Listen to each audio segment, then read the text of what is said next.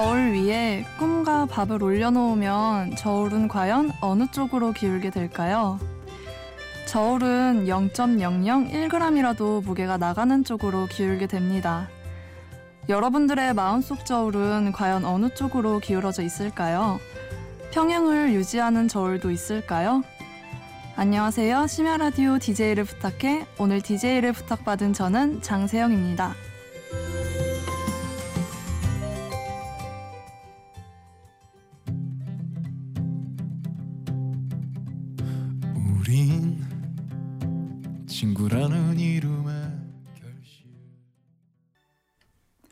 네, 첫 곡으로 김진호의 사람들 듣고 왔습니다.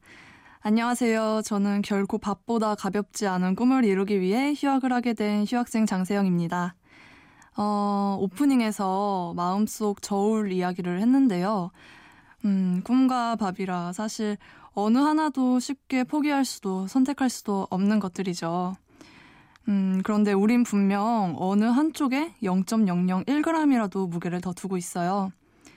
이미 눈치채셨겠지만 저희 마음속 저울은 꿈 쪽을 향해 기울어져 있답니다. 어, 휴학까지 하게 만든 그 꿈이 무엇인지 참 궁금하시죠? 저는 저시력 시각장애인인데요. 일반 학교에 다니면서 비장애인 친구들과 경쟁해야 한다는 사실도 뭐 쉽지 않은 일이었지만 그보다 더 제 마음을 힘들게 했던 건 저처럼 장애가 있는 친구를 만날 기회가 없었다는 거였어요. 항상 어느 집단에 소속되던 전체 존재가 좀 이상하게 느껴졌었거든요. 시간이 흐를수록 이런 생각들은 나를 이해할 수 있는 사람은 아무도 없다. 그리고 장애는 나 혼자만 아파야 할 것이라는 생각으로까지 번지게 되었죠. 그렇게 외로운 시간을 보내다가 대학교 3학년 여름방학에 한 대외 활동을 통해 13명의 친구를 만났습니다. 그 만남을 계기로 소통의 기회를 만드는 사람이 되자라는 꿈을 갖고 나서 소통의 방송국이라는 걸 만들었습니다. 음, 현재는 환아들을 위한 프로그램을 진행하고 있어요. 어, 이 일을 계속 잘 해나갈 수 있을까 하는 부담도 있지만 제가 장애를 가진 친구들과 만나고 얘기하면서 느꼈던 것들처럼 다른 사람들에게도 소통의 기회가 되었으면 하는 생각에 즐겁게 하고 있습니다. 그럼 노래 한 곡 듣고 와서 이야기 나눠볼게요. 장범준의 회상. 길을 걸었지 누군가 옆에 있다고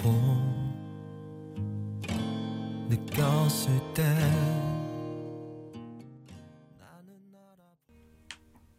네, 장범준의 회상 듣고 왔습니다.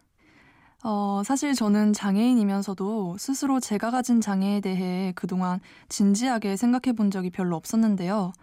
지난해 여름 방학을 이용해 한 프로그램에 참여하면서 색다른 경험을 했어요. 그리고 그때 만난 친구들은 제 인생에 큰 전환점을 마련해 주었습니다. 2015년 8월 17일 차세대 리더 아카데미라는 프로그램을 통해 시각장애, 청각장애, 지체장애, 지적장애 이렇게 저마다 장애를 가진 13명의 장애 대학생들이 한자리에 모였습니다. 첫날에 제 짝꿍이었던 친구가 생각나는데요. 음, 그 친구도 저처럼 저시력 시각장애인이었어요. 나이도 같았고요. 음, 그 친구와 이야기하다 보니 통하는 게 많더라고요. 학교에서 칠판이 잘 보이지 않기 때문에 대필 도우미를 쓴다는 것, 노래방에서는 가사가 잘 안 보여서 어, 가사를 외워 부른다는 것. 매번 화장할 때마다 눈썹을 그리기가 힘들어서 눈썹 문신을 해버린다는 것. 그리고 길에서 누군가 인사를 해올 때 상대의 얼굴이 잘 안 보여서 난감했을 때가 있었다는 것. 마음 먹으면 보고 싶지 않은 것은 안 볼 수 있다는 것. 그 친구랑 한참을 이야기를 나누면서 아, 나랑 비슷한 사람이 있었구나 하는 생각이 들었어요. 그리고 이 친구 또한 음, 또 다른 곳에서 나와 같은 아픔을 견뎌내며 살아왔겠구나 하는 생각에 마음이 짠하기도 했어요. 음, 사실 저는 그동안 제가 장애가 있다는 사실을 굳이 드러내고 싶어 하지 않았어요. 예를 들면 저는 책을 읽을 때 확대기구를 사용해요. 그런데 학교 도서관에서 그 확대기구를 꺼내서 사용하기까지 참 오랜 시간이 걸렸어요. 확대기구를 꺼내서 사용하는 저를 바라보는 타인의 시선이 많이 신경 쓰이더라고요. 뭐, 사실 어떻게 보면 다른 사람들은 제가 확대 기구를 꺼내서 사용하건 그냥 보건 아무런 관심이 없을 수도 있을 텐데 말이죠. 그때 만난 친구들은 이미 본인의 장애에 대해 인정하고 학내 장애인권 동아리에서 활동하는 등 활발한 그런 활동을 많이 하고 있더라고요. 이 친구들을 통해 제 자신을 돌아보면서 항상 이상한 존재로만 느껴졌었던 저의 정체성을 찾게 되었고, 앞으로 저 역시 그런 일을 하고 싶다는 꿈을 갖게 됐습니다. 노래 듣고 와서 그때 얘기 좀 더 이어갈게요. 정엽의 회전 목마.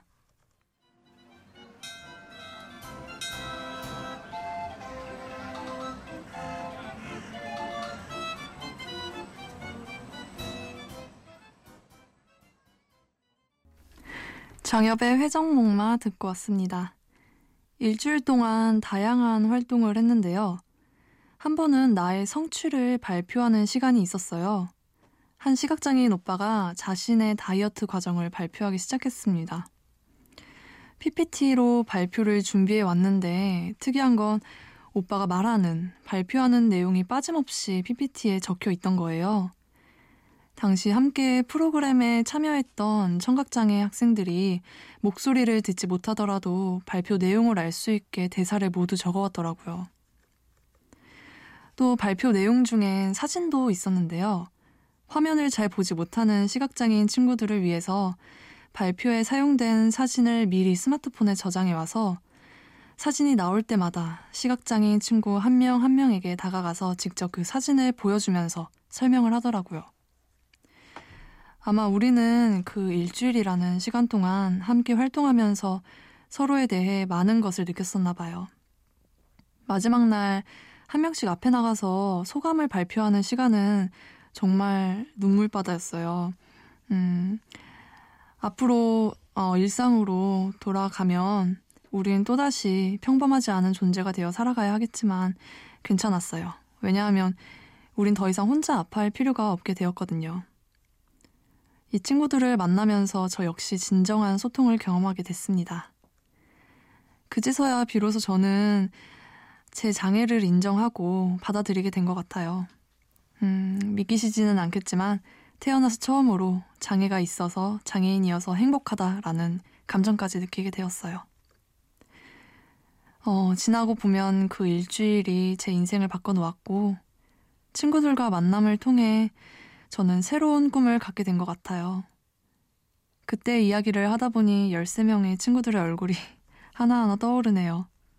저에게 너무나 감사한 존재들에게 이 노래를 전합니다. 김종국의 편지, 정준일의 고백.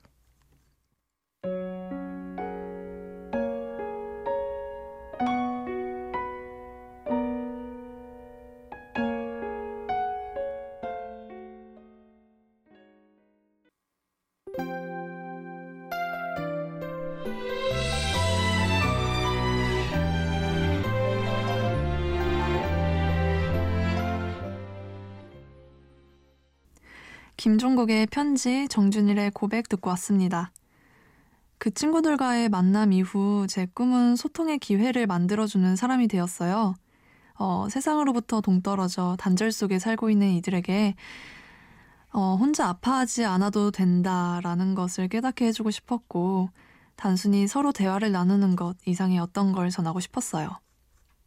특히 오랜 투병 생활을 해온 아이들이 세상과 다른 이들과 함께 할 수 있는 자리를 마련해주고 싶었어요. 어, 그렇게 만들게 된 것이 바로 소통의 방송국이랍니다. 설립 배경이 좀 구구절절하죠. 소통의 기회를 만들어주는 사람이 되자라는 꿈을 가지고 처음 시작한 일은 장애인을 위한 팟캐스트 방송을 하는 것이었어요. 사실 처음에 팟캐스트 방송 준비할 때는 정말 아무것도 몰랐어요. 음, 대본은 어떻게 써야 할지, 녹음은 어디서 어떻게 해야 할지, 편집은 또 어떻게 해야 하는 건지.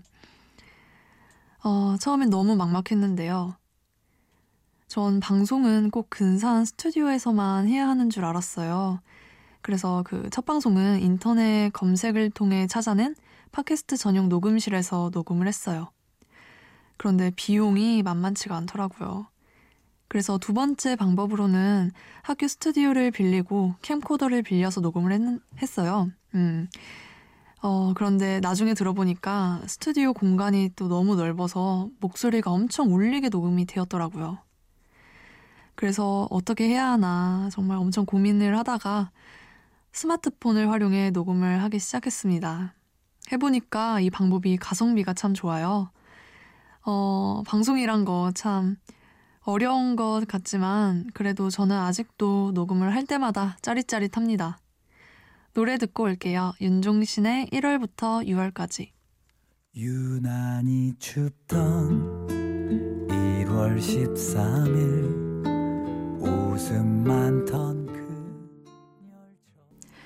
여러분은 지금 심야라디오 DJ를 부탁해를 듣고 계시고요. 오늘 DJ를 부탁받은 저는 장세영입니다. 어, 휴학한 지 한 달이 되어 가네요. 학교 휴학 신청 절차는 굉장히 단순했어요. 버튼 몇 개만 누르면 되더라고요. 그런데 뜻밖에도 저는 휴학 사유라는 카테고리를 보고는 음, 한참을 망설였어요.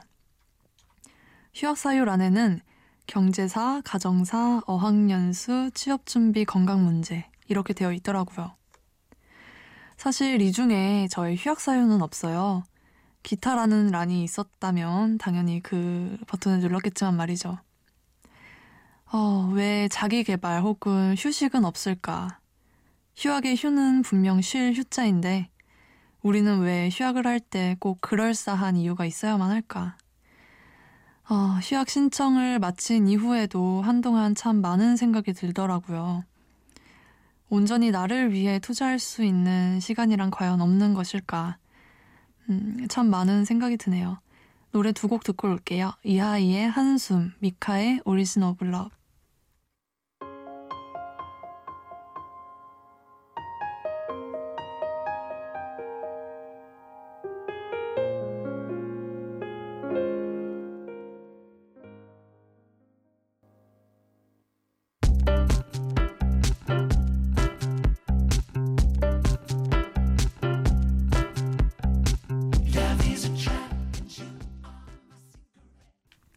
이하이의 한숨, 미카의 Origin of Love 듣고 오셨습니다.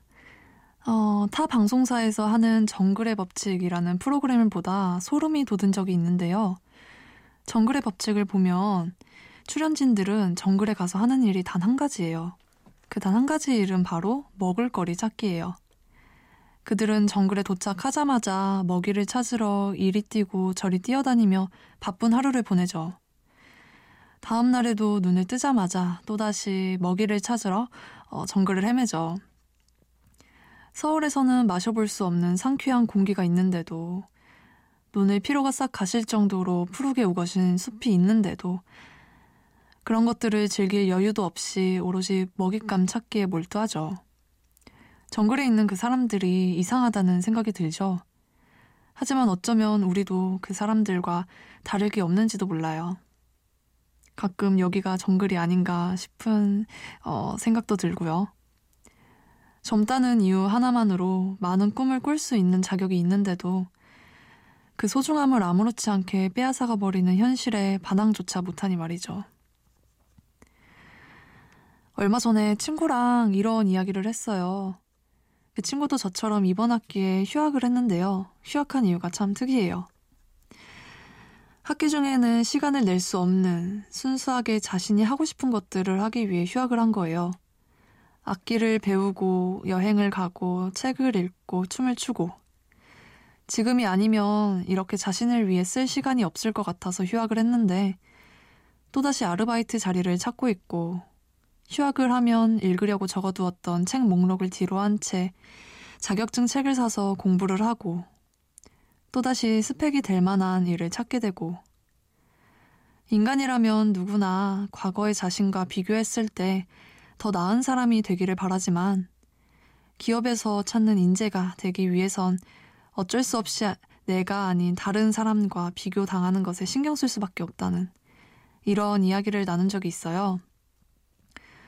어, 취업을 하지 않고 모두 각자 하고 싶은 것만 할 수는 없겠지만 한편으론 취업만 바라보며 가는 동안 우리가 잃어버리는 것들 또한 음, 많지 않을까 하는 생각이 들었습니다. 노래 듣고 올게요. 지성의 제비꽃, 백예린의 우주를 건너.